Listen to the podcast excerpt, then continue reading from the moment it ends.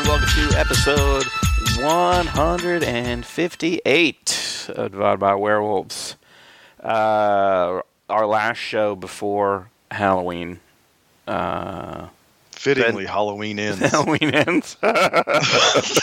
Spoiler alert. Yeah. So, here we are. It's October. I had a good day today, sort of, I guess. I don't know. Played pickleball. Did not stink up the joint like it did the last two. So Lynn and I played pickleball, and it had been a very, very hot summer. So we did not play all summer long. Usually last year was like, you could play a couple games, you'd be hot, jump in the pool, you're good. It was too hot even for that. So we finally started playing again a few weeks ago, and like, me playing sports is... I just remember somebody talking about Barack Obama playing basketball. They were like, he's not an elegant player, but he tries hard. Like he's played basketball his whole life, but it doesn't show. And that's me playing any sport. And my wife is even though she would deny this, she is a way more naturally gifted athlete. She played volleyball in high school. She went to states. She was very good, co-captain, all that shit, right? Like, and I was the dork, and I went to tennis camp, and it didn't take. So, but I took to pickleball faster than her because she's got a weird thing where, like, things with rackets, she just has a hard time with the hand-eye coordination. Mm-hmm. But once she picked up on it, it was, like, very difficult to win against her. So we started playing again, and because she was rusty, I was just cleaning up. And I knew it wasn't going to last. And then it was like a switch flipped. And the past two times we played, she fucking ate my lunch. Like, I'm talking like I was lucky to get like a point, 2 points. Like, and I am not someone who handles... I handle losing well in that I'm not going to yell, I'm not going to scream, I'm not going to throw my racket, but I'm also not going to be happy about it, despite having so much experience with it that you'd think by now it'd be like, my old friend lost. Come sit down, tell me how you've been. I always expect to lose, and that's why I get so excited on the very rare occasion that it doesn't happen. Yeah, and so, but I mean, and it was like... I was like, I don't know where to put this fucking ball where you won't get it. And so today we played, and I find like it was two long matches, and I won both of them, and it was a struggle to win both of them. So I was like, I'll fucking take it. But yeah, and it's funny how some of that shit, it's like we both have games where it's like one person just is not playing well and they just get their ass kicked. And then we have games like today where we're both pretty evenly matched. And when I say evenly matched, we're not good. Don't get me wrong. It's like, you know, it's like two very bad people or people very bad at pickleball playing against each other, just evenly matched. But yeah, it was I felt pretty good about it, even though it was a struggle. Nice. And I know we have a bunch of movies to talk about, but I did revisit one of my favorites, which was Haunt. Nice. I haven't done Haunt this year yet. No, it's certainly on the list for this week. I was surprised to see that it's no longer on Shudder. I kind of thought it would be one of those movies that would always be on there, and it wasn't. But, I mean, it's just one of those films where it doesn't, I still go, oh shit, right, that, yeah, okay. And I mean, when those guys finally take their masks off and you're like, man. It's so good. Like, that one has become like one of the new classics is what I call it. And I kind of gauge that not on my personally wanting to watch, because I'll watch, you know, the same garbage, you know, 100 times, but it's one that the kids have taken to. And so like they will ask, like, when are we watching Haunt? Is it time to watch Haunt? I'm like, fuck yeah, it is. Like, what? So I kind of gauge it by that. Like in that respect, I feel like it's a classic. So. And it's surprisingly less gory than I kind of remember it being. Like, I think that if you had someone who really wasn't into horror... I mean, don't get me wrong, there's some... Like, I forgot about that scene where, like, you know, the when it's just the two, the guy and the girl at the end, and they get beset upon by the one tattoo guy with all the piercings in his face. Yeah, and he, like, the guy swings the axe to chop the guy's arm, and she fucking nails it with the hammer to like hit it a few more times. You know, like the gore is way more understated than I thought it was. Yeah. Like, I guess, like, it certainly has that one. Like, there's a lot of hammer violence. Yeah, but yeah, like with the claw hammer in the face. Yeah, yeah. But he was dead already. But my point is, like, I mean, it was way less. Like, it's not Terrifier by any stretch of the imagination. No. And so I had kind of forgotten about that, like that it's, you know, it's so much of it has to do with just that feeling of being trapped and not knowing how to get out. And then there's someone, oh, he's going to help you. And then he doesn't. And yeah. But yeah. A classic. Great movie. Okay. So we have three movies, sort of, maybe bring in a fourth if we have time. As we talk about things, two of which are Shudder exclusives. One, obviously, we have to talk about Halloween Ends. That's the big one. So I know I'm super excited to find out that Barbarian is hitting HBO Max in October. What a late Halloween! Yeah. Like, and I've been hearing rumblings of Smile hitting Paramount Plus soon too. So I kind of hope they drop that shit before Halloween. But before we finish, because I want to make sure folks watch that shit. I believe it's the 29th. The Rebecca Hall. God, we already damn it! About it. What the fuck? We've talked about it already. Yeah, this is embarrassing. yeah, it is.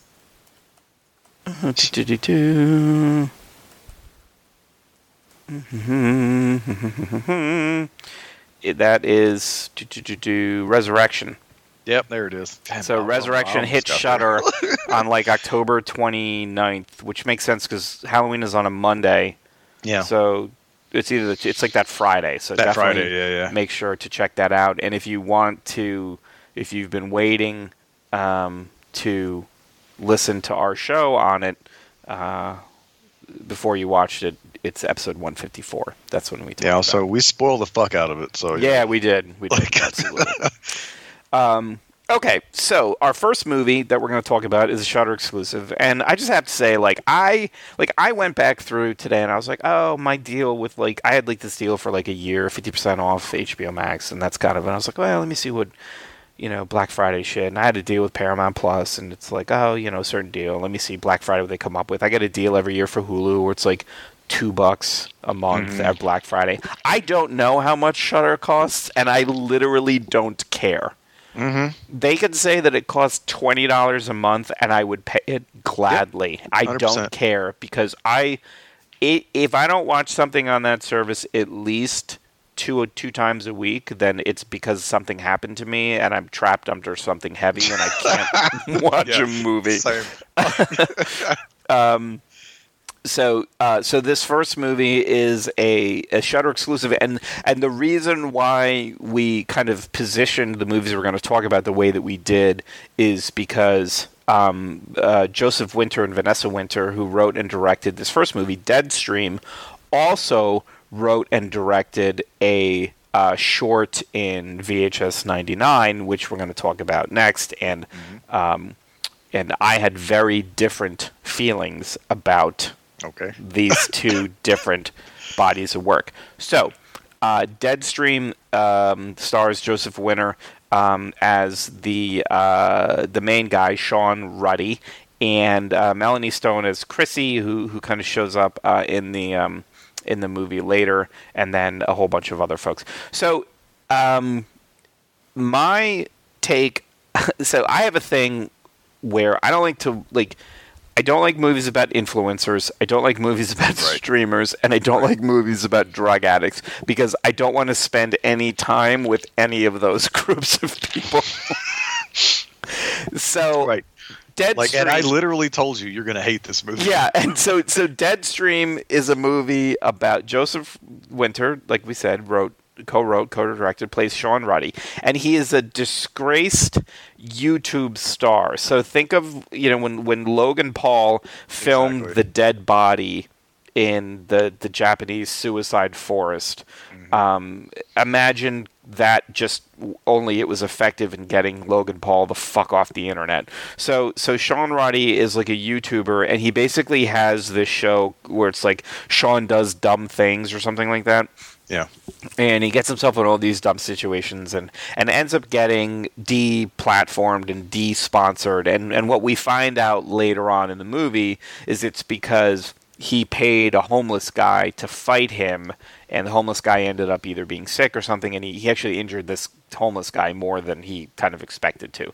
So he finally makes it back on the internet. He's got an energy drink sponsor, and the way he's going to kind of celebrate coming back and finally being sponsored again is to spend the night in this haunted house that has, you know, a history of ghosts and violence, things like that. And the reason I disliked this movie as much as I did is because he was so good. Yo, they nailed it. Being fucking nailed it. A YouTuber that I immediately hated, to where 5 minutes into the movie, if a ghost had shown up and torn him asunder, I would have given him whatever the longest standing ovation at the Venice Film Festival was, double it, and I would have stood and clapped that long, because he was so, and that's entirely to his credit. Yep, exactly. That he, yes. They, him, and I'm assuming it's his wife. It's his wife, yeah. They know these personalities, and they know this corner of the internet so well, and were able to write him so well, and he was able to perform him so well. So I almost feel like me hating it as much as I did was because they were so good. Yeah, 100%. At doing what they set out to do, which then loops it around back to just complete and total, like, just awe and you know, congratulations on being so good at what you were trying to do. Yeah. So he goes to this haunted house. While he's there, and they show him, like, he's setting up the different cameras. So he's got the stream deck, you know, where he's, like, switching between the cameras. And they did a really great job because of showing him streaming and the comments. In fact, the first time we as an audience member see a ghost, the corner man, it's because someone in the comments sees it. Mm-hmm. And so he doesn't even see it. The comments are like, "There's a ghost. It's Corner Man." And he has to go back. So, like, they totally nailed this multi-camera streamer, you know, comment section interaction. Then a woman shows up, and she kind of positions herself as this, like, super obsessive fan who's come to the house and wants to help him out. Well, turns out she's not exactly who she said she was. And then it kind of goes from there. You know, entirely, I shouldn't say entirely, very reliant on practical effects, especially costume work, which was great. Yes. You know, they had a lot of good, and this kind of ties into VHS 99. I did feel though some of the costumes looked a little rubbery. Oh yeah, for sure. I mean, it was a micro budget thing anyway. Yeah. Like they literally were film students, and this was kind of, you know, they were doing this in their spare time, like while they were in school. So, you know, I listened to an interview. So they actually are students of one of the hosts of a podcast that I listened to, and they kind of sent her the movie when they were done with it, and she kind of hyped it a little bit, and so that's kind of where it came onto my radar. And then it actually, like, it did really well doing, like, festivals and things like that. It is really good production values. Like, I mean, you would like, we've watched a lot of kind of micro budget horror movies, and I have to say, like, I think it's right at home on Shudder, where, I mean, it can hold from a production value standpoint. I feel like it holds its own as well as something, you know, like The Watcher, or, you know, some of like the horror movies I'm sure where you can tell there's like a slightly lower budget, but it's not like, I mean, we've watched some seriously micro budget stuff before. Sure. Yeah, yeah. And it's a step up. But like, I love A Ghost Waits. I thought that movie was fantastic, but part of the reason they do black and white is because it hides stuff. Yes. Yeah. And it's definitely a step above something, you know, at that level. Right. Like, I was surprised that at some of the swings that they took, knowing they kind of didn't have the money to make it look, I don't know. I'm not going to say it doesn't look like they would have wanted, or like, you know, like doesn't look good, because everything was serviceable. Yeah. But yeah, like, I was surprised they went as far as they did with like creature stuff, just based on the fact that they, number one, didn't have to, right? You know, and number two, like, knew there were going to be budgetary constraints, and they still kind of swung for the fences, and it works. Yeah. Like, I thought, like, it really worked.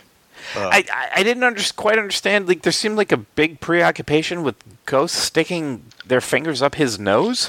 I don't know what that that comes from. Like, I mean, aside from just like the general discomfort you would have if someone stuck their finger up your nose. But I was like, is there some aspect of ghost lore I'm unaware of? Because I've been reading ghost shit since I was like knee high to a grasshopper, and I'm like, why do they keep sticking their finger up his nose? Yeah, like, I was like, it's funny, but at the same time, like, is that the only thing we're going for, that it would be funny? Like, I don't know.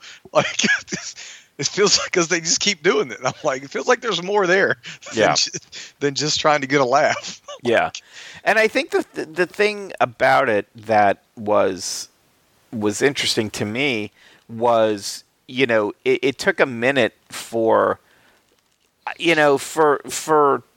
Sean to realize that, like, he was actually at fault, and I think that that's kind of part of it is that, you know, he kind of at one point realizes, oh shit, like, I shouldn't have, like, you know, he kind of approaches it in the way I think you would probably expect some of these kind of internet folks to look at things, is like, yeah, I didn't do anything wrong. I'm just kind of giving the people what they want, and, you know, and I got canceled or whatever. Unfairly canceled or something. Exactly. Yeah. And I mean, he kind of comes to it under duress, but it's like, I thought it was interesting the way that they purposefully did not tell you like what he had done. All you know is that, you know, he had been, you know, sponsored or whatever, and based on, you know, the type of show he did, you assumed it was just for some stupid thing, you know. But it was like, it was interesting for me, you know, that they actually did position his character in a way to recognize, like, I shouldn't have done that. It was wrong for me to do that, and I said that I knew it was wrong, but I never actually believed it. I never, you know, felt like I apologized, but I did it just because I had to, right? I'm still trying to make a living. Yeah, exactly. I'm still trying to make a living. And so I thought that was good. Like, I mean, you know, it would have been easy, you know, for it just to be like, oh, you know, streamer, you know, goes to a haunted house and kind of comes to a bad end. And so, you know, for me, it just really was because they were just so good at him that I just couldn't get past. Like, literally, my daughter used to watch this guy. And I don't know if that was like the basis of the character, but it was spot fucking on. That's all I can tell you. Like, that's why it didn't bother me. I was like, yeah, I know this guy. Like, I know this guy. Like, I've seen this before. So knowing, you know, or being familiar with this type of character, I was like, man, he fucking nailed it. Yeah. And it was funny because it came out right at the same time that, you know, kind of whatever the Try Guys there, that one guy who is part of it, like, you know, had been found on camera, like, making out in public with his production assistant. So, you know, it was like, and I don't follow that stuff. I just follow it kind of tangentially. There's actually this article that comes out, I think it's in Lifehacker, every week, that it's basically like the old person's guide to young people for this week, and it's a digest like every week of like, here's this dumb TikTok challenge, or here's this thing, or this is why your kids are talking about this movie. And one of them was the thing, the week this movie came, it was like the thing with the Try Guys, and I was like, oh shit, well that sucks. Wow. Like, yeah, I mean, and that's the thing. It's like any time, I think that, you know, we've kind of talked about this before with Shudder, is that, you know, they do, there's room there, you know, for stuff like this, as well as something like, you know, Resurrection or you know, there's something for everybody for sure, and you know, and everybody, not just in terms of like fans of horror, but people making horror. And the different levels that go along with that. Oh, for sure. Yeah. God, you know, God bless them for giving these, you know, first time filmmakers and indie filmmakers and giving them the exposure and a platform to kind of get their stuff out there. Whereas, you know, there's literally nowhere else that's doing that. Like there's no, this movie would have been something I read about and watched and like talked about on the internet, but like, and yeah, it would have found an audience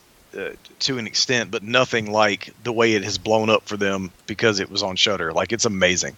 Yeah. Like what Shudder does, you know, and real quick, I know we're going to move on, but just one other kind of thing about this movie that I didn't expect. Cause I, you know how I do, like, I don't watch trailers. I don't, you know, I just heard the buzz and I heard the interview, but it didn't touch on some things.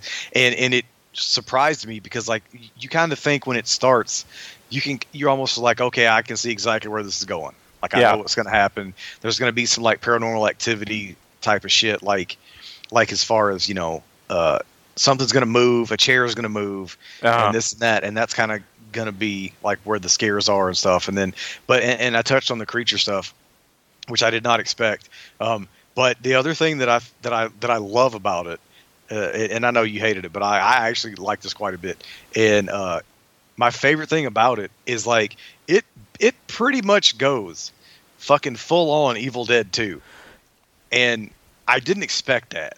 Like, you know, the comedy is super slapsticky. Yeah. The physicality of the ghost. Yes. You know, and stuff like that. I did not expect that at all. And I was dying. Yeah, like it was so fucking funny, and it's done so well. Like, it's clearly Evil Dead was clearly like an inspiration for this movie. And man, they fucking like they nailed that tone again for me, like, perfectly. Yeah, yeah. I mean, this is not a movie that takes itself seriously in that. You know, I mean, it does a great job with the creature effects and the variety of creature effects. Yes. But it doesn't take itself seriously in terms of, like, you know, this isn't like a Blair Witch or like a... No. Like, use it like a Paranormal Activity, something where it's like, oh my God, you know, like, we're, you know, you're... it moved the covers while she was asleep. Exactly, right, yeah, exactly. You know, like, okay, whatever, yeah. You sure he didn't just kick them? Like, you know, right. Yeah. Yeah, and I think, you know, it's one of those things where I almost feel like I need to watch it again, just once I kind of get past the fact that, like, I don't like streamers. Yeah, like, I kind of wondered the same thing about Dashcam, to be honest. Like, I wonder if I would appreciate Dashcam better knowing what I'm getting into, but it's just so jarring. That character is so loathable. Like, I fucking hated her so much that it kind of ruined the movie. But, like, I wonder if knowing... no, I think there's a difference between something like Dashcam, where I feel like you're supposed to hate her. Like, right, yeah, no, I know. And this, where I don't think you're supposed to necessarily hate him. Right. You just end up... You and I don't think you're supposed to hate him. I think I'm not saying like not necessarily just from a character perspective, just personally, like knowing what I'm getting myself into, because Dashcam was such a shock to the system for me with her, and I wonder if knowing that's the kind of character I'm gonna have to deal with, if I would appreciate the movie more, because I hated it. You know, like we talked about when we did the episode, like I hated it. But I don't know. I think the difference is that Sean's character can be likable if you get past the fact that he's a streamer. Mm-hmm. And if you, whereas in Dashcam, her character is supposed to be, yes, incredibly shitty. Right. Right. I mean, everything she, like, he's a guy who made a poor choice. Yeah, he didn't own up to it when he got punished for it, and he's trying to make his way back, and through some terrible events come to a realization that, yeah, I wasn't being completely honest with myself, but now I am. Mm-hmm. She just was awful. And she doesn't care that she's awful, and she doesn't care who she hurts, which is a much different thing to expect folks to be on board with. Yeah, that's just my take on it. No, you're 100%. And I'm not saying like I would be on board with her. I'm just saying like I wonder how the movie plays because it was like I didn't expect that. Like I didn't know that's what I was getting into. And so knowing now that's what I'm going to have to sit here and look at, I just wonder knowing to expect that from our main protagonist, like I wonder if the movie doesn't play better, because I feel like there were things that were cool, but like I didn't care because I was so taken off guard. And by how bad she was. Yeah. Yeah, I would just wonder if it might be different on the second watch, but I have not gone back in on that one. Yeah, and I mean, there's certain things where I just go, yeah, I'm good. Same here, but I mean, I don't know. At some point, I'm assuming I'll revisit. I mean, I bought the motherfucker, so I'm assuming I'll revisit it at some point. So yeah. Okay, so the next one, also a Shudder exclusive, actually. Came out this past Thursday, I believe. Yeah. And that is the latest in a long series of anthologies, and that is VHS 99. There's a number of different writers and directors. I think there's 5 different segments altogether, mm-hmm. I'm not sure I'll be able to. Let's see. So, from the directors, we have Flying Lotus directed Ozzy's Dungeon, Maggie Levin, Shredding, Tyler McIntyre, The Gawkers, Johannes Roberts, Suicide Bid, and then Joseph and Vanessa Winter, To Hell and Back.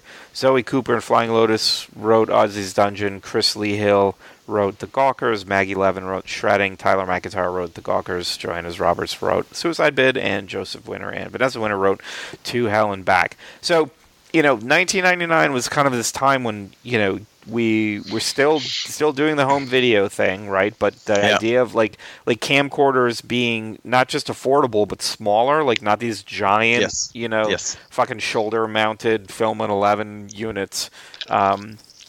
Are a thing. So, this one kind of has that feeling of I guess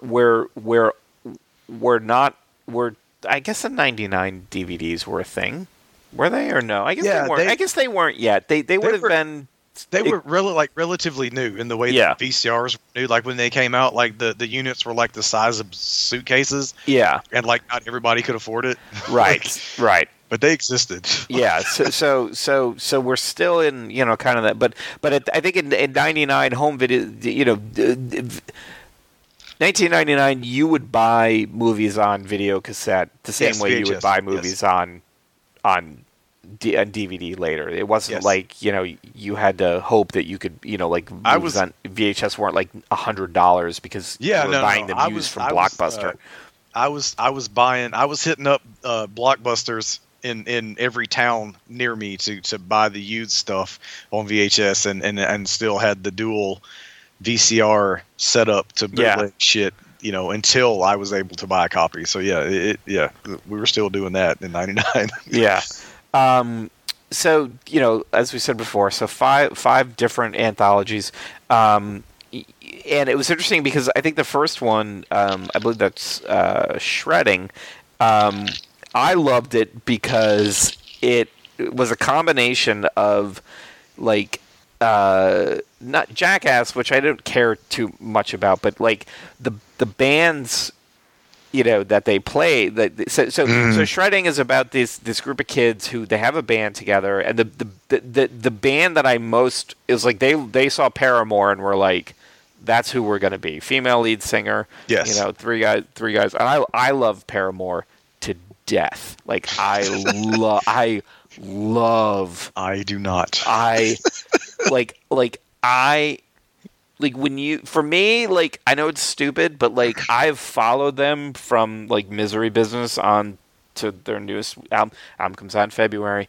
Their new single is fucking, it slaps. It's great. I love it. But like their progression as a band over time to me has just been fascinating because of how they've grown. They lost a bunch of band members, but the three of them together, like it's just, I love their music. But like Misery Business, I love it. It's like one of my favorite songs ever. Like if I'm in a car with you and Misery Business comes on and you could be telling me that the worst thing in your life is happening to you and you need my help, and I'll put my finger on your lips to tell you to stop talking so that I can sing this song at the top of my lungs. Yeah. Like 100%. Which I thought was a Machine Gun Kelly song.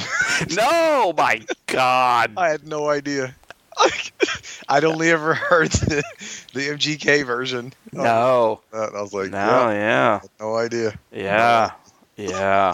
So to me, I was like, well, they're basically trying to be Paramore. So basically, they're a band who decides to go into this abandoned nightclub that had a fire, and the band that had been performing, an all-female band that had been performing there, died in the fire.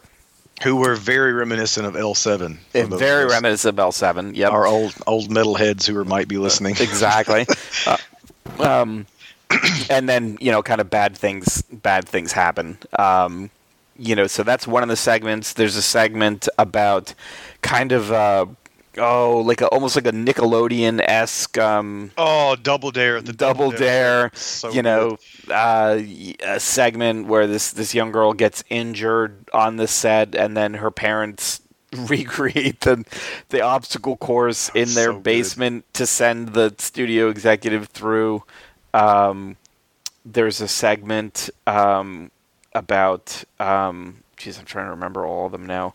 Well, there was Medusa across the bike. Yeah, Medusa, which was fucking great. Yeah, The Girl Next Door. Like if you remember that movie with Emil Hirsch. Mm-hmm, Yeah, where he, these kind of goofy, horned up teenagers are, obsessed with. It's the most endearing segment for me, and especially the one that leans the heaviest into the '99 aesthetic, Like having the computer nerd go to her house to like hook up her webcam or whatever, and then using like HTML to like hack into her cam and stuff. Like all that shit was so endearing. Like it's shitty, don't get me wrong. Like what I'm doing is gross, but like just like having been the age that I was in '99, like watching that shit, I'm like, man, as shitty as that is, and not that I did this, but like it just so many memories of like the infancy of the internet and computers for me, like at that time,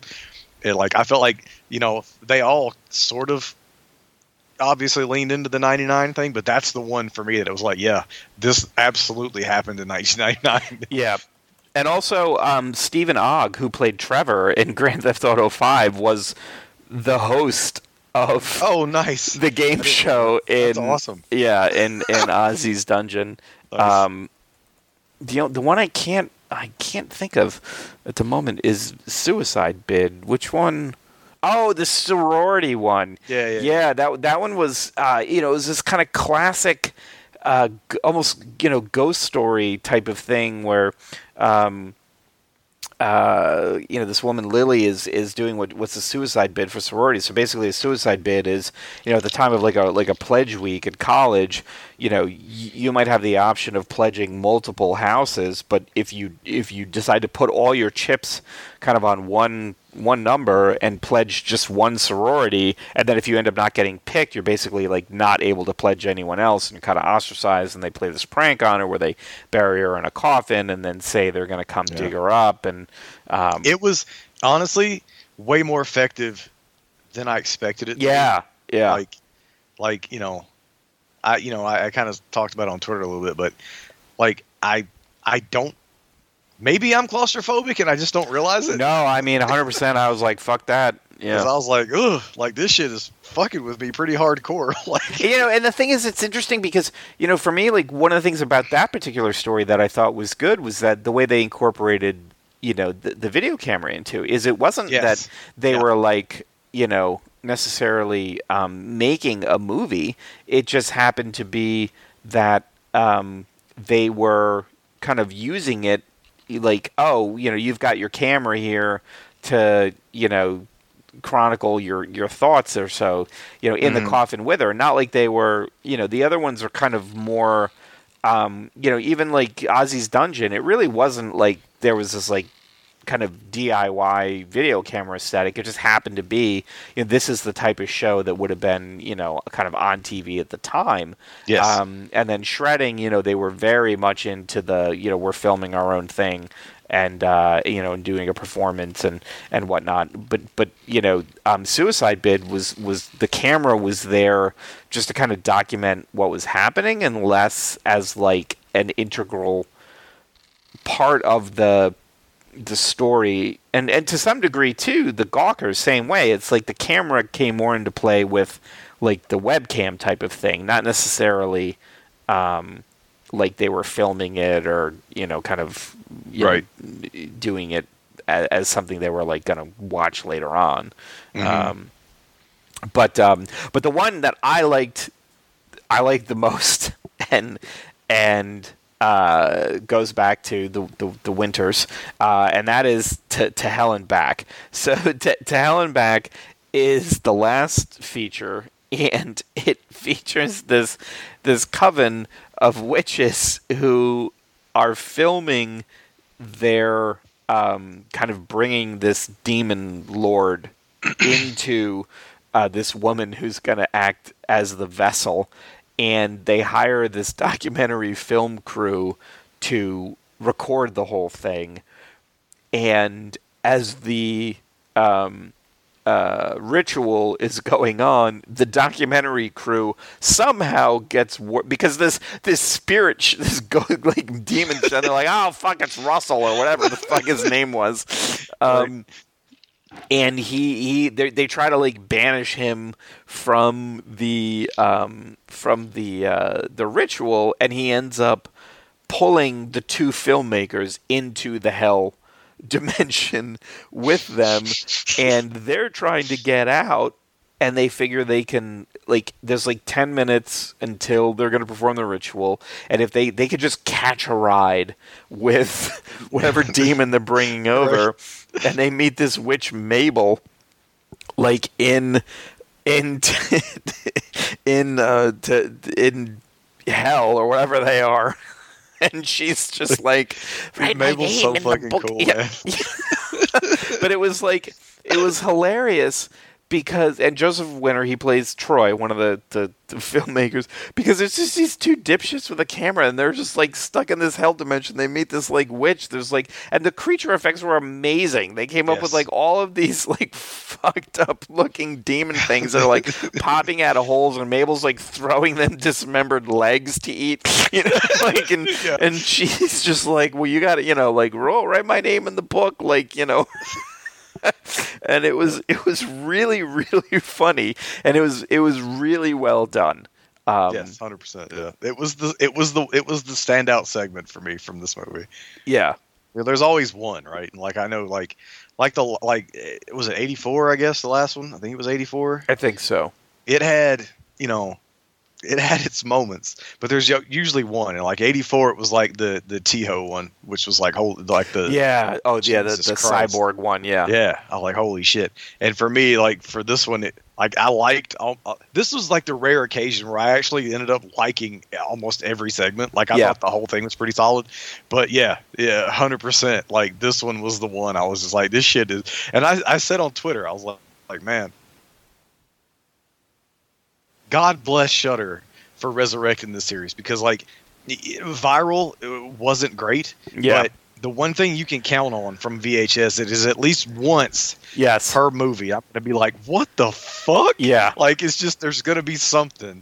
And this one, I ended up thoroughly enjoying like the entire thing. Yeah. Like, it's just so fucking cool, man. And like, it's such a an October thing. Like, it feels like we're getting new Creepshow movies, but they're not called Creepshow. Yeah. But they're, because they're done, you know, with the VHS kind of thing, like motif or whatever, I guess. But like, it feels like a Creepshow. It feels like a Tales from the Crypt, like, but like a collection of like really good Tales from the Crypt segments. But yeah, this one, like, this movie ended on such a strong point for me, and when it was over, I was just like, "Fuck, that was a good time." Like, it's such a good time. Yeah, and I mean, it was, and I think for me, in large part because of how strong To Hell and Back is, it is hilarious. Yes, and the 100%. Effects are good, and it ends well, and it's just it's like that combination of, oh yeah, we're gonna bring this Dark Lord, and they're like, Fergus, like, god damn it, you know, and it's like, it's funny, it's funny, and it was well acted, and you knew what was gonna happen, like, when they're like, oh, we'll hit your ride, like, you knew what was gonna happen, and then when it did happen, you're like, oh no. But it was just, it was really well done. And yeah, like, Suicide Bid just reminded me of like a classic, like a story you'd tell, right? Like, you know, like if you were, somebody was pledging and you're like, well, you guys heard about, you know, whatever, I forget the name of the person who had been buried alive originally, where that they talked about. Imogene or Hannah or so, I forget exactly what her name was, but it was like, oh yeah, you've heard of, you know, so and so, right? And they're like, no. And then you kind of tell this story about people being buried alive, and you know, the mud coming in on the coffin, and every, you know what I mean? It was just really well done. Yeah, oh, 100%. That one was very effective. Like, yeah, like again, like I don't personally feel like I'm claustrophobic, but fuck if this movie and The Descent don't tell me otherwise. Yeah, right. I mean the only one that I kind of was like, kind of take it or leave it on, honestly, was Ozzy's Dungeon. I just felt like, yeah, you know, it was just kind of a standard, revenge plot that just, yeah, it banked a lot on nostalgia for. Right, and I have nostalgia for that kind of that era of Nickelodeon, and all, yeah. It reminded me of Astron 6 or whatever. Like, it very much felt like a. Oh shit! What's the name of that movie? Jesus Christ! It was like one of my favorite movies last year with the alien overlord guy and Psycho Gorman. Yes. Yeah. It felt a lot like Psycho Gorman, or like the kind of thing that those guys do. Like, oh yeah, like, you know, it was slapsticky as fuck, and gory, but it was also fucking funny. Mm-hmm. Like, it was kind of that kind of thing. Like, I 100% agree with you. I feel like it's probably the weakest segment, but at the same time, I loved it so much. Yeah. So, like, this movie is just, it was just so fucking good for, like, it's the perfect time of year. I'm in the perfect frame of mind for it. It's exactly what I wanted. Like, yeah. It you know, I think it's probably my second favorite VHS. Like, if I had to rank them, like, I think 2 is still my favorite. But which is the one with the guys who all go out and they meet the girl and she's like a demon or whatever? That's the first one, the concubine or whatever. Yeah. That's the first one, the siren. Yeah. And that's my favorite segment in the first movie, and I think that's the one that works the best. I also like the haunted house one, but overall, I still think 2 is my favorite, and I think 99 is probably my second at this point. Yeah. Like, maybe on a different day, I'd say I liked 84 a little bit better, but just being October, and I'm just super into like Halloween this year or whatever for whatever reason. It scratched the itch, like, you know, because there's usually like that one thing for me that I hope for anyway, that I'm like, man, even if I'm like not super into like the season, there's usually one thing that'll happen, and I'm like, fuck yeah, this is exactly what I needed. Right. I you know, even though I'm in the mood this year and I've been watching a lot of stuff, you know, rewatching a lot of, like, you know, my go-tos already. This movie is, I think, will be the one that I look back on this year and I'm like, yeah, that was the one. Like, that's the one I needed.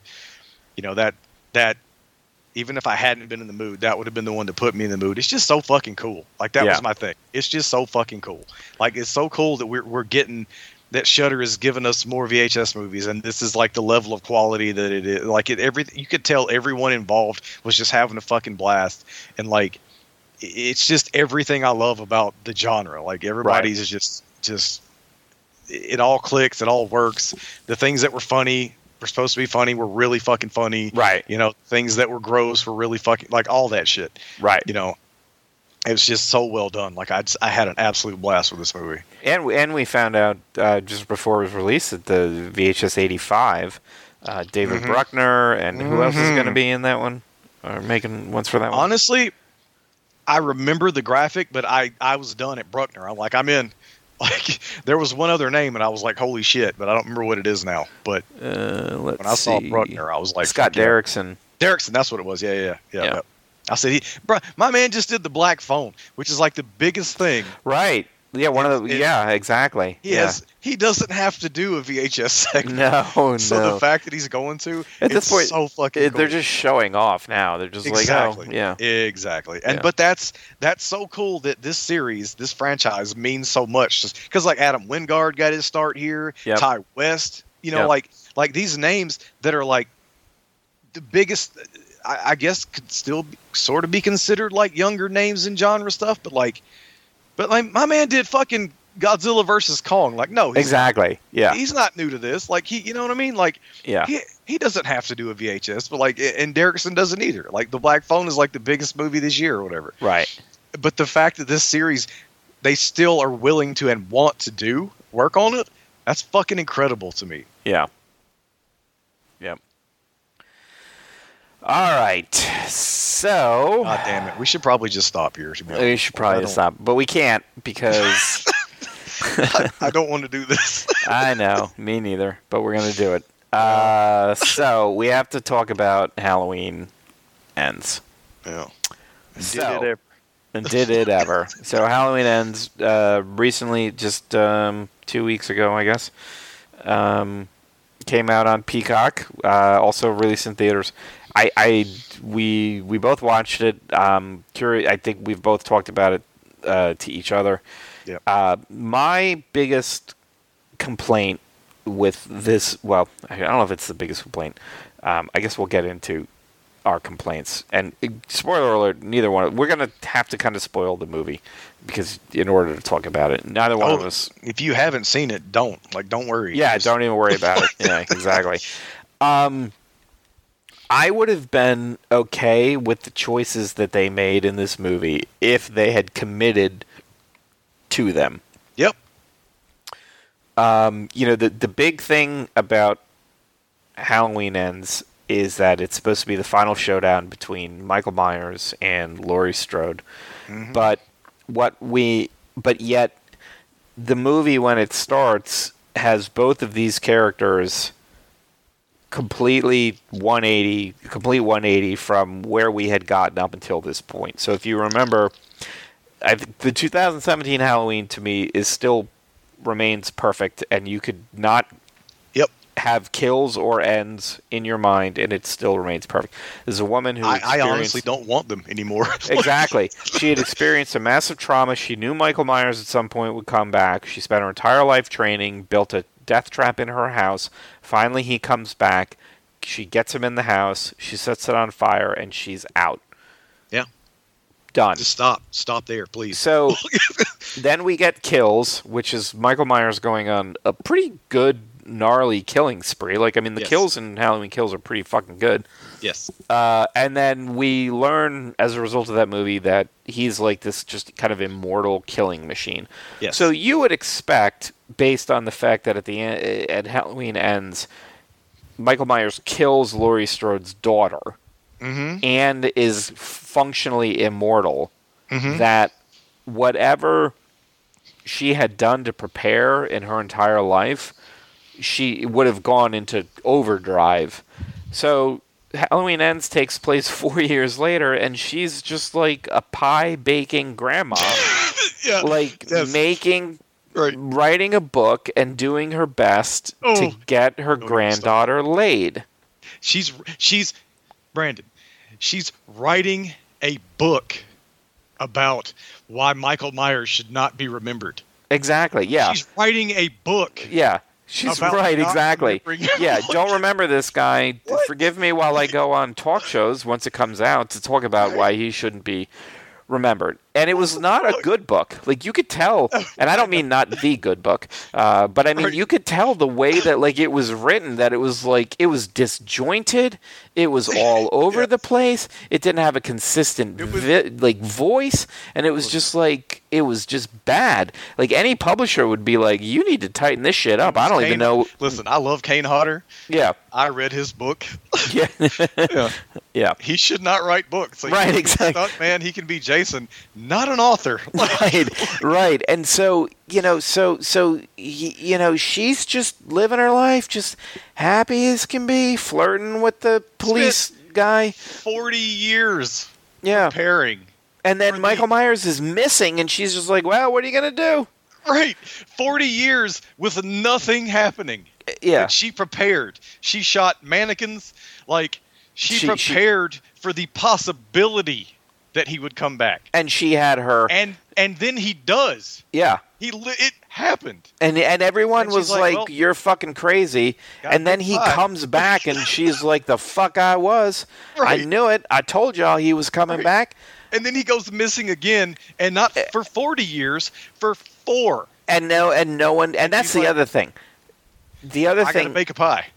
The other thing is that this town has a rash of disappearances, and no one thinks to look in the sewers. The sewers. There's a giant pipe by a homeless guy, and no one thinks to go, well, maybe we should look in here. So Michael Myers, who is like an unstoppable killing machine at the end of Halloween Ends, is now an old, busted down motherfucker, living in the sewers, and I guess every once in a while, like, trapping someone, and like a hobo spider, like a hobo, just like grabbing someone and taking them into the sewer and like eating them or something, or who the fuck knows, killing them and then just surviving off of their life for it. I don't even know. So we have all this, and then we have Corey. Mm-hmm. And I would have been fine with this movie if they were like, you know what, we're doing a Jason Lives or whatever the fuck Friday the 13th it was. Was it 5? No, it's 5. It's the New Beginning. It's not Jason Lives. Jason Lives is the greatest movie of all time. Exactly, right. Straight. My apologies. If they were doing Jason Lives, or like they were like playing with the idea of like there's a new Jason in town. Right. And that's Corey. Yes. But instead, and this is where I have one of my biggest issues with this movie, is this movie wants to say two different things, and they don't agree with each other. It wants to say that evil is contagious, and that when you are... Which makes sense. That whole thing. Absolutely. It takes on a new shape. They call him the Shape. That's clever. The Shape. Like, I get it. Right. So evil is contagious. And given enough time, it'll infect a town with trauma and paranoia and violence. But also, people are bad, and given enough time, they'll go bad. So it's like, well, what is it? Is Corey? So basically, at the beginning of the movie, Corey accidentally, and it is truly an accident. He kills this kid that he's babysitting. Oh, it opens so strong. That adds to the disappointment, honestly, because it opens so strong. So this kid dies as a result, and again, it's not Corey's fault, although the whole town then hates him because they're like, well, it's his fault.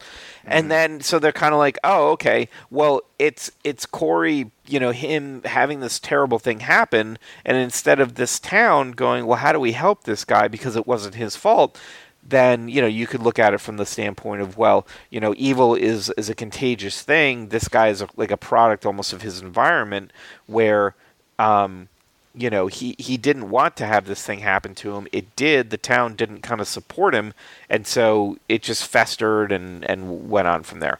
Or they're trying to say, no, he just was a bad person to begin with. And so what happened to him was a result of him already being like Michael Myers, and he just never had the opportunity to show it, and then he did. And it's like, well, which is it? Because neither one of those things, you're not being consistent. What is it? Are you saying that he is a bad person and killing this kid ended up... kind of unleashing that, or are you saying that this town turned him evil because evil is contagious? Like, right. What are you saying?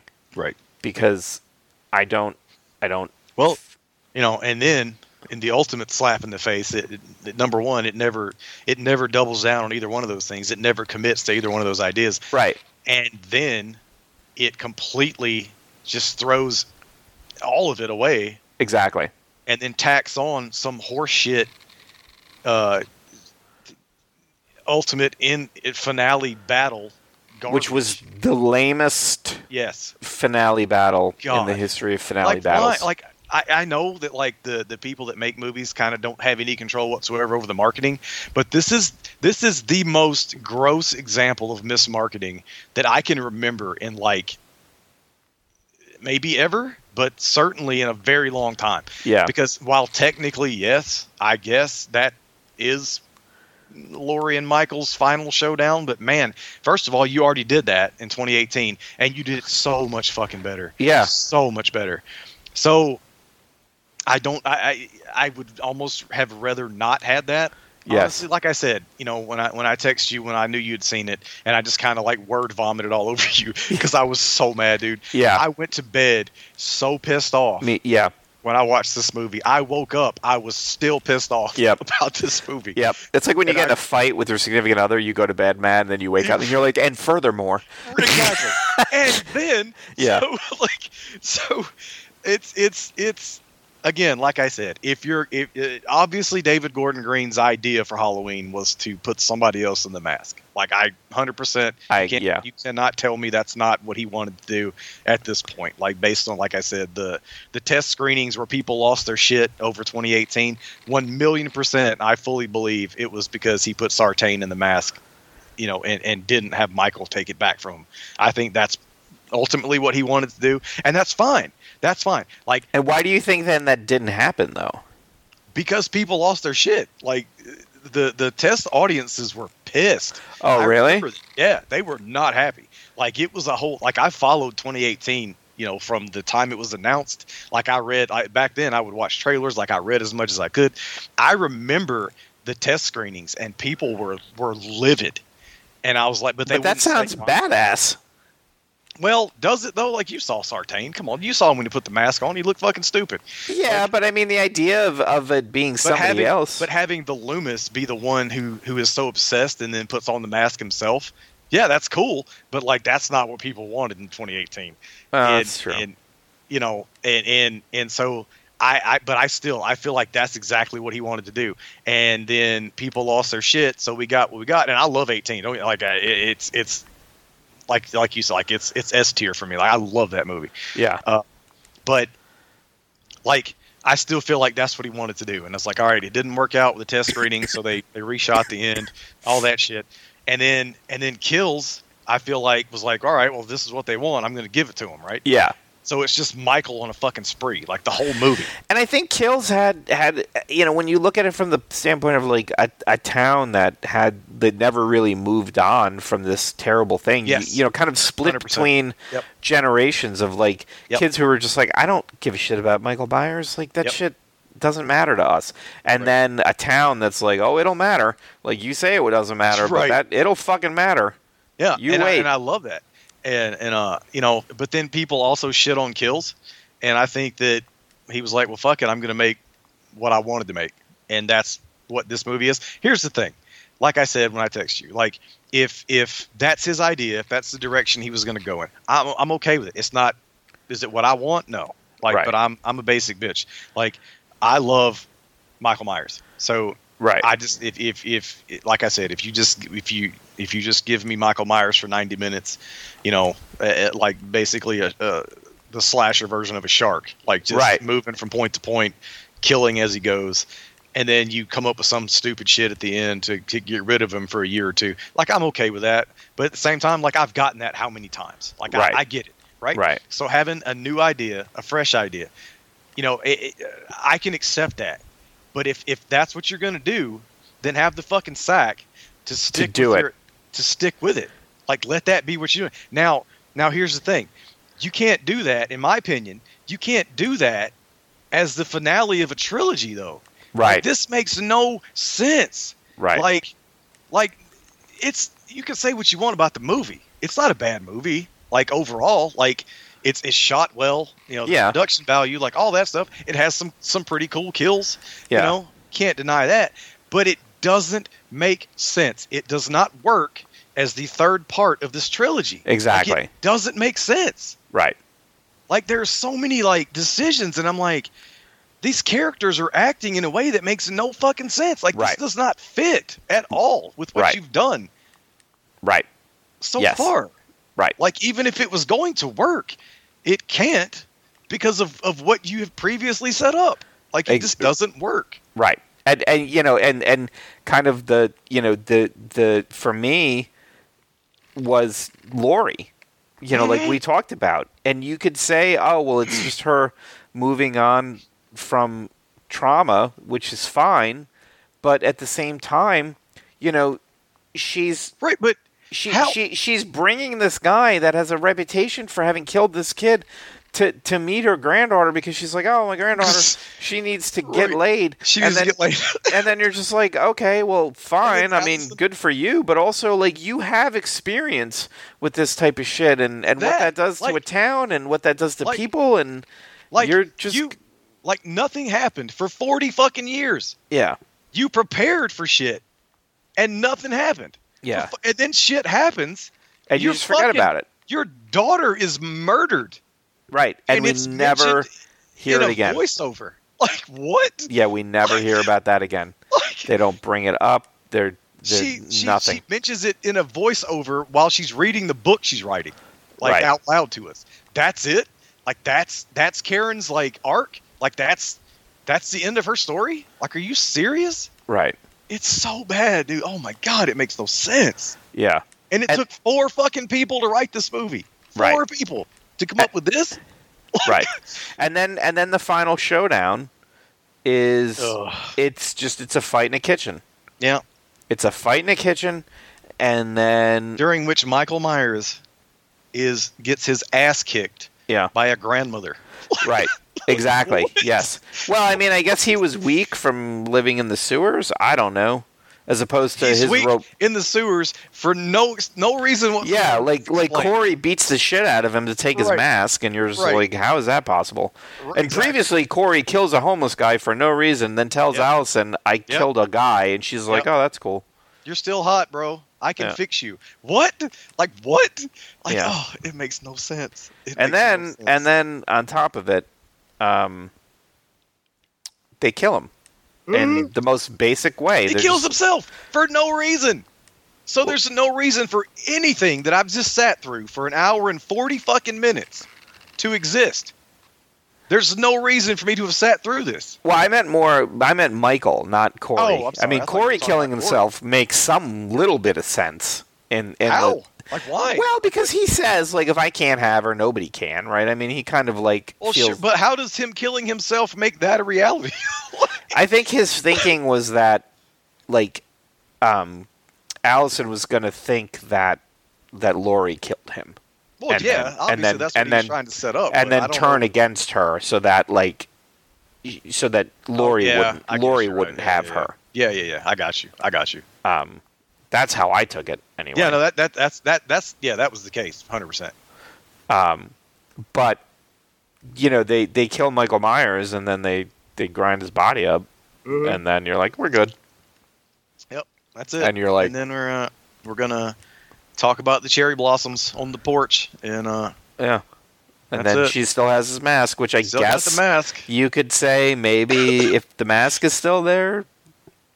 Is Lori going to be the new Michael? Like, who knows? Well, I think at this point in time, Michael Myers, Lori, like, they at some point in time, they'll make another Halloween movie. Oh, for sure. And they'll make a movie with a Michael Myers Yes. And hopefully not Lori. I think in terms of like, you know, it'll be, you know, kind of similar to, you know, like Rob Zombie's stuff in that it's the concept of Michael Myers, not necessarily you know, what we... Well, it's like the new Texas Chainsaw, right?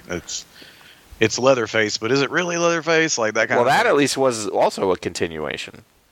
Supposed to be, but it wasn't though. Like, I mean, it wasn't. No, I mean, we, you know, it didn't make any sense as one, but that was what they had patterned it to be. Whether or not it worked, I just hope. I literally hope this is the death knell for like legacy sequels and like nostalgia porn. Like, just please stop. Let's get something new. Like, I don't want any more of this. I agree. Like, I mean, I think that it's one of those things where it's like all these things that you like still exist, and nobody's gonna stop showing. No streaming service is gonna stop having Halloween. It'll bounce from service to service for sure. Yeah. But you could also go to Walmart and buy the however many film collection it is now.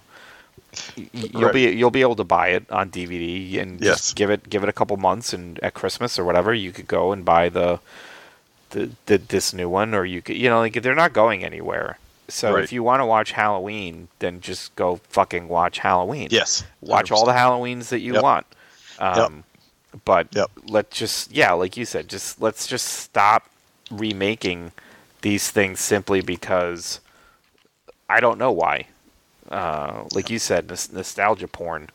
Yeah. You're just this misguided idea that, you know, people only want, and or make something new. Like, I mean, there's so many good, fresh voices in horror nowadays. Exactly. Doing good stuff with slasher type things. My God, dude, Hellraiser is such an example of that. Yeah, such an example. And Hellraiser, you could look at, because I mean, it's a concept. It's not a guy. Mm-hmm. Yeah, I mean, they had Pinhead, but Pinhead is Pinhead. People forget that Pinhead became Pinhead. Like, Pinhead wasn't important. No. In the first one, he became important, and then they made him into the face of the series, right? And some sort of slasher, you know. Which Hellraiser's not a slasher. And Hellraiser's not a slasher. Like, that was just them going, well, how do we fit this in? What is the thing that is going to stick with people, right? And that's such a thing for horror, is like the villain, the look. Exactly. The and that's what he became. He became a mascot and he's just an idea. He's no more, you know, Pinhead to Hellraiser is no more important than any other Hell Priest. They're beings serving a purpose, and they're interchangeable in terms of like how they can, you know, conduct their business. He just became the face of that franchise, and then once they had the face, they're like, all right, well, I guess he's got to be doing everything. And I guess then we get stuff like, you know, then we get stuff like Hell on Earth, where it makes no sense as a Hellraiser film, but as a slasher with, you know, a super cool mascot guy, it's great. Yeah. If that's what you're looking for, that's just kind of not what the idea behind Hellraiser was ever meant to be. Right. And you can tell that they've kind of, to some degree, stopped, because, you know, after they did the reboot of Friday the 13th, they're like, I guess people don't want to watch this. And then the same thing with like Nightmare on Elm Street. They're like, well, I guess people don't want to watch this. And I think, you know, we were both lucky and unlucky that people really wanted to see a quote-unquote sequel to Halloween that wasn't Halloween 2, and then, you know, wasn't everything that kind of came after it. So, you know, that idea, whereas, you know, you can't do that for Nightmare on Elm Street. I mean, you wouldn't be able to just be like, oh, let's pretend, you know, from 2 onward, they just never happen. Like, you just wouldn't, you can't do that. Right. For as many things as you can do with like that concept of like Freddy and like the dream stuff, at the end of the day, it always is going to have to come down to that. Otherwise it just doesn't make sense. Right. Right. But yeah, I mean, it's just like, just let this shit go, man. Like, or find franchises like Hellraiser where, you know, it's concepts and the the iconography of it is somewhat less important. It's more, you know, what the concept is, like, and then dial in those concepts and do that, and worry less about having a face, right? Well, and that was the idea behind Halloween the whole time, right? And that's why we got the three that we got, you know, Halloween 3. Yeah, it was supposed to be, and that's fine. Again, like in this movie, you know, using the same font. I should have known there was going to be some fuckery when the Halloween 3 font came up. Yeah, at the beginning of this. Yeah, but I mean, but it's not even the same thing, because it's like Halloween 3 was completely, there was nothing. All completely different. There was nothing, which is why people hated it as much as they did at first. Right. Well, see, and I also wonder if that wasn't kind of the thing, right? Like, this kind of also led me to believe or look at, you know, the fact that there's so much of Halloween 3 intertwined in 2018 and Kills. Yeah. I wonder, I'm like, man, he must have, like, kind of wanted to do, like, a Silver Shamrock thing with the mask, you know, like with Michael's mask, and let that kind of be a Silver Shamrock thing where Michael himself necessarily maybe wasn't the evil, but the evil existed inside of the mask, and, like, passing the mask to somebody else kind of puts, like and transferred it.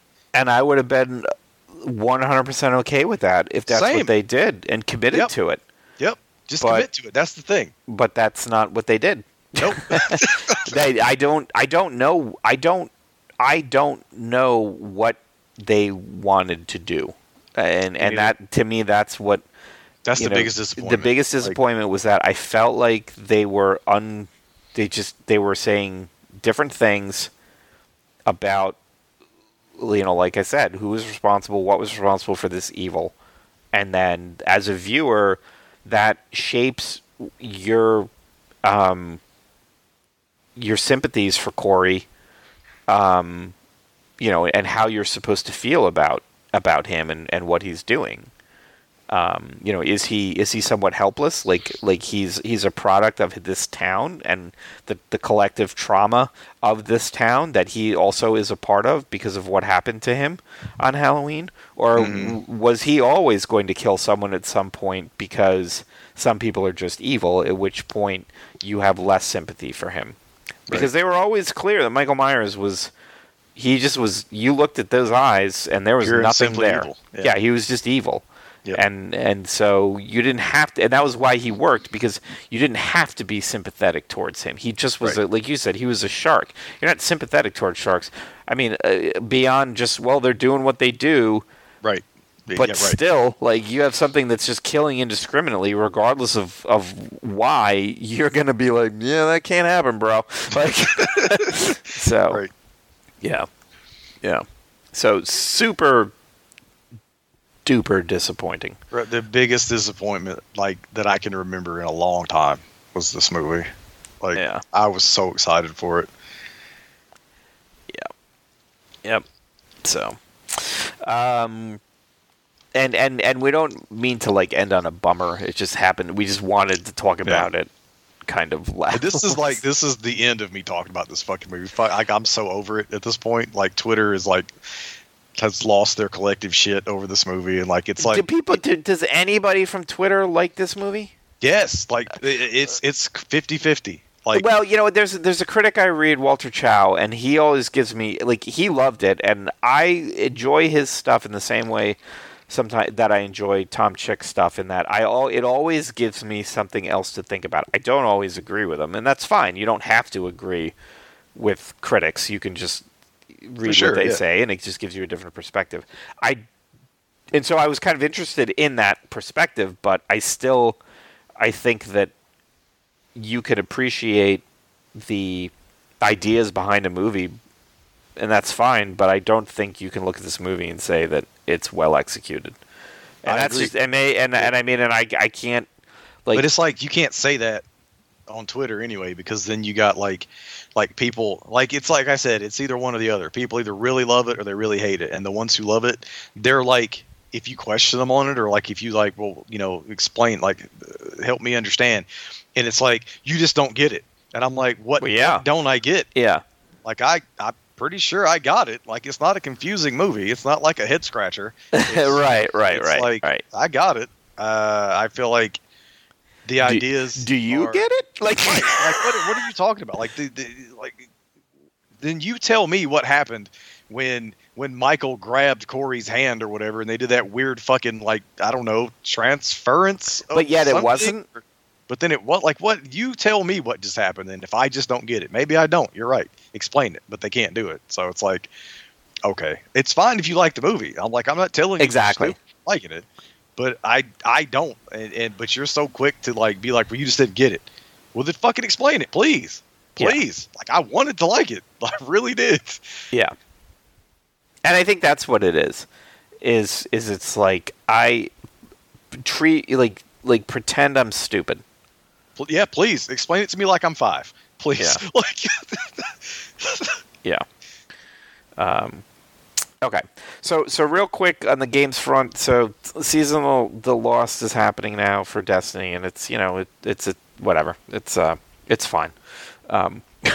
Yep. Killing haunted ones, going through those lost sectors, picking up candy for no reason. Exactly. I'm all about it. Yep. And I'm almost done with Ghostwire Tokyo, and I have to say, the game looks great. It's got some really cool kind of, imagery and tie-ins to Japanese, folklore and demonology and things like that. But I don't know. There's just something about it. I feel like it just should be better than it is. It's I think part of it is because you're running through a town that's empty. It's just you and all these ghosts and enemies and stuff. So when you play open world games, sometimes it's the world, right? There's people, there's things happening. You feel like you're in a world, and it's as by design, you are in a ghost town and you're trying to, rescue spirits and kind of save Tokyo, but it all, because it's so hollow and so empty, it really just feels like you're just kind of moving from one task to the next. You're not you're meeting up with spirits who then give you things to do, but it's all just eventually, I'm just going to fight a bunch of enemies. Mm. And then, that's it. And so I don't know, it's it looks really good, and the combat it's fine. There's just different magical powers, but it's all you basically just shooting shit out of your hands. And there's some stealth to it, but you can ignore it for the most part if you want to. And I don't know, anything that has to do with different demons and the yokai and the different because Japanese folklore has a much more varied version of haunted items and different demons that have different purposes than I think in Western culture. So it's really fascinating, and there's some really cool stories about that type of stuff. And so you would think, oh yeah, man, I'd kind of be all in on it, but it just feels I don't know, just a collection of tasks to you run around this giant empty town, avoiding enemies, just going to your next mission marker and then doing stuff. Mm-hmm. I'll be interested to see, because it was actually published by Bethesda, if it ever ends up on the Xbox. I believe it was a PlayStation exclusive. I don't know. I don't know if it will always be or whatever. But. Yeah. So that's the only thing where I'm kind of I wonder if that, that's something that'll end up like Deathloop, Exactly. The difference, though, I don't know. Yeah. So.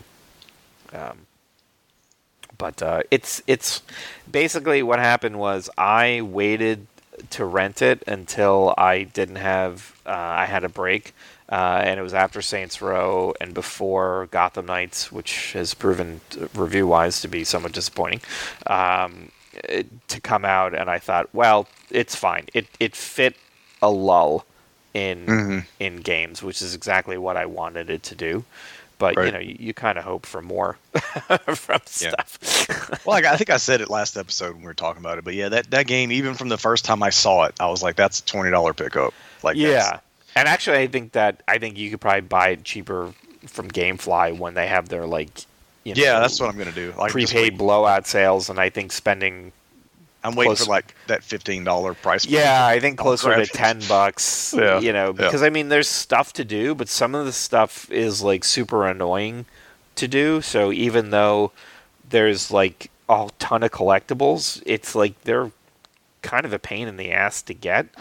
Oh. So from the perspective of, oh, well, you know, you can spend your time running around the city and picking up this random shit, which is not a great thing to. Like, right. Oh, you can do busy work, really? Right. Like, you know, like it's not even like busy work that's like easy or you know exciting to do. You know, so you know at least like Assassin's Creed, they had all these like side missions and stuff, and it's like they were some of them were like goofy and they would throw some like personality. And in here, it's always like, well, there's this apartment complex and the landlord wanted to kill everyone, so and you're like, oh fuck again, like. Right. You know, there's none of that like lightness and kind of humor that sometimes you would see in other open world games where they have some creativity and just kind of play with the you know the interactions because there's nobody to interact with. But I'm almost done, and then like I said, Gotham Knights comes soon, and then I can be disappointed by that. So really looking forward to it. You know what, man? I honestly think I'm going to be into it. I don't know. I don't have a feeling about it. I don't know why. Yeah. I don't know. We'll see. You know, I try not to let my. I mean, I read reviews of games, but I try not to let them color. You know, everything. You need to make your own assessment. I've certainly had games where I've read reviews and it's like I feel like it's going to be like Avengers for me. Like all I read was how bad Avengers was, and I fucking loved Avengers. So yeah. I could see that. Yeah. So we'll see. Definitely by the next episode, I will have more to say on that one. Nice. And then we have Barbarian. Well, Terrifier 2. Hopefully we'll talk about that next show. Barbarian hits HBO Max on the 25th. So definitely going to be able to talk about that one. And maybe if we get lucky, Smile will drop. But at the same time, you know, between those two, I think that would be. Good. Hell of a show. Absolutely. But whatever we end up talking about, hopefully you will be here with us. So have a safe Halloween. You know, I mean, if you're out with your kids or just trick or treating, just you know, be Devil's aware. Night, baby, fire it up. Hell yeah, but hell safely. Yeah, absolutely. And if you're driving, if you're drinking, don't drive, and if you're driving, don't drink.